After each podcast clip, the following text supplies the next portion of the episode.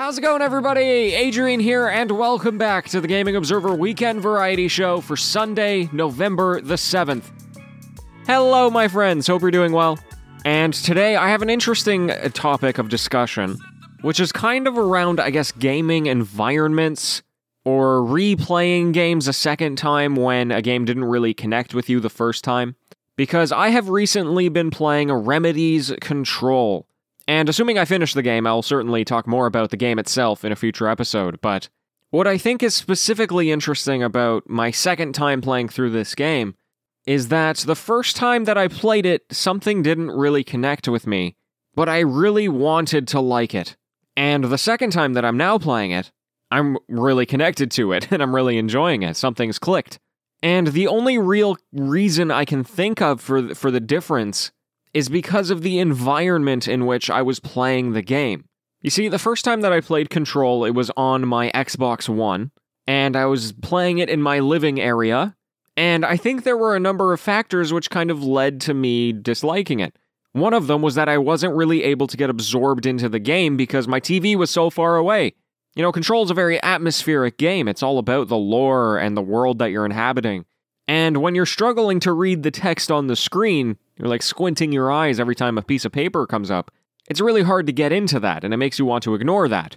The other thing is that, the, hey, the game is a third person shooter, and playing shooters with a controller, at least for me, is not a super great experience. I much prefer it on keyboard and mouse. And I didn't think that was going to be such a huge deal until I played the game with keyboard and mouse, and it became way more satisfying to shoot enemies. And similar to the immersion note earlier, I think that listening to the audio through your television is very different than listening to it through your headphones, which I do on PC. It really allows you to get absorbed into the moment, and I don't know, I think all of that kind of together means that my experience playing the game the first time was not the same as my experience playing it the second time. And it really got me to reevaluate some of the older games that I've played that I put down, but I really wanted to enjoy. Was it just because of how I was playing the game? Was it because of the environment I was in or or the stage of life that I was in even? I imagine there's a number of games that I was not interested in playing while I was like knee deep in studies at university, but now that I'm just working, I would enjoy more. I don't know. And also that is why I'm always so careful to judge the quality of a game. I mean, if I genuinely feel like it's a bad game, then okay, so be it. But I also tend to err on the side of like, hey, this just wasn't for me in this moment. And maybe at a different time I would enjoy it, or maybe I wouldn't. But maybe somebody else in a certain point of time would enjoy it, and that's okay. And I mean, that's the way it should always be, but. Anyway, yeah, I mean, I have the privilege of having multiple places to be able to game, and I feel very lucky to have that because it means I get to re enjoy games that maybe I previously didn't. I think this conversation also gets very interesting once you consider things like portable gaming consoles. Of course, our phones have so many games on them, and you can play those while you're on the subway or just in transit in general or laying down on the couch or whatever. Anywhere that a console is not available, you can just whip out your phone and play something. And then, of course, there's the Nintendo line of 3DSs or the Nintendo Switch, the PSP, and the PS Vita. The whole point of those consoles is that you are able to do them portably, and therefore you're going to be in a different environment than obviously sitting at a computer and possibly sitting at a couch. Now, does that enhance your experience of a game or does that just contribute to the ease of access? I think it can be both. When I have played games portably in the past, they've needed to be generally low low input, not having to touch a lot of buttons at once basically. And so I have very much appreciated narrative driven games while I'm on the go because it's almost like reading a book at that point. Whereas if I play some of these games when I'm just sitting at my computer, then I might get a little antsy. I want to do something. I want to shoot something or whatever.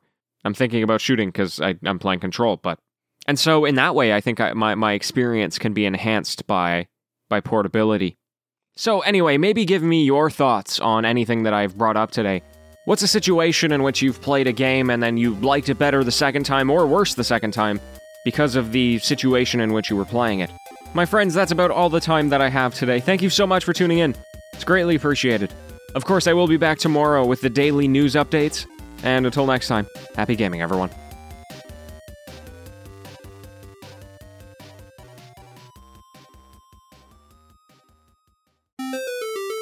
It is the TGO after show. Hello and welcome. Hey, so uh you know what I did? I bought myself something. So Shelby and I of course are going to be traveling and for the last decade I've been using a first generation Kindle Paperwhite for my books. Now, Shelby does not use an e-reader. She only does physical books. She sees uh, the ebooks as sacrilege as somebody who has worked in bookstores for 2 to 3 years now. Oh gosh, how, yeah, it's been like 3 years now. That's insane. Anyway, but the thing is, like I said, this is a very old version of, of the ebook. I think this one came out in 2012, so yeah, close to 10 years. And I got it right away. And it's just really showing its age. Like, the battery is not great. The charging port is kind of busted. You have to, like, hold it at the right angle. And sometimes I'll do it and then it just won't charge because I didn't put it in right. I've cracked the screen a few times, not majorly, but it's just kind of annoying to have a little blip of light there. Oh, the response time is like atrocious. I'll like hit the button to go next page and then I'll have to like wait a few seconds. So I'm like, you know what? If we're going to be traveling, like, I want something that's reliable. I want something that has like easy to navigate menus, which I don't currently have to find the book that I want to read. All of that good stuff. A- and I want a much better battery life, of course. So I went ahead and I ordered myself the latest edition of the Kindle Paperwhite, which actually just released a couple of weeks ago, the 2021 version. It's got a bigger screen, and anyway, it's my first time actually buying an e-reader for myself. I've had a couple of e-readers in my lifetime. Uh, when I was a, when I was in middle school, I had a Barnes and Noble Nook, which was not available in Canada. My parents actually had some friends who were going down to the states, and and they got it there for me. And that one really upset me because I brought it to school one day, left it in my locker, and I came back, and the whole thing was just busted. I still have no idea how it happened. Um, I don't remember dropping it, dropping anything on it. I thought somebody might have like bullied me or something, but I didn't have any enemies at that point. And even if it was somebody, I don't know how they would have gotten into my locker. So, anyway, I was really upset when that happened. And then I stopped reading. Honestly, after that happened, I didn't ha- I didn't really own any physical books that I could read. And I don't know, I guess I didn't visit the library very much. So no more reading for me. And then one year, uh, my I mean, she's basically my cousin. She's my family friend. Well, I guess technically we're related, so yeah, she's my cousin. Um, I grew up with her anyway. She got like a new phone, and with the phone, as part of it, it came with like a Kindle Paperwhite free free bundle, and she didn't read, and so she's like, "Do you want this?" I was like, "Yeah." So I got it, and then that's that's what I've been rolling with ever since. So I'm excited to get a new, fresh one, one that I've purchased for myself and that I get to take care of for the next ten years. I'm gonna download a whole bunch of books and put it on there. Oh, it's gonna be great. So that was step one of preparing for travel: is get get the book in order. in terms of technology, the next thing I have to do is get myself a uh, a laptop. To purchase a laptop, that's not. I'm not looking forward to that.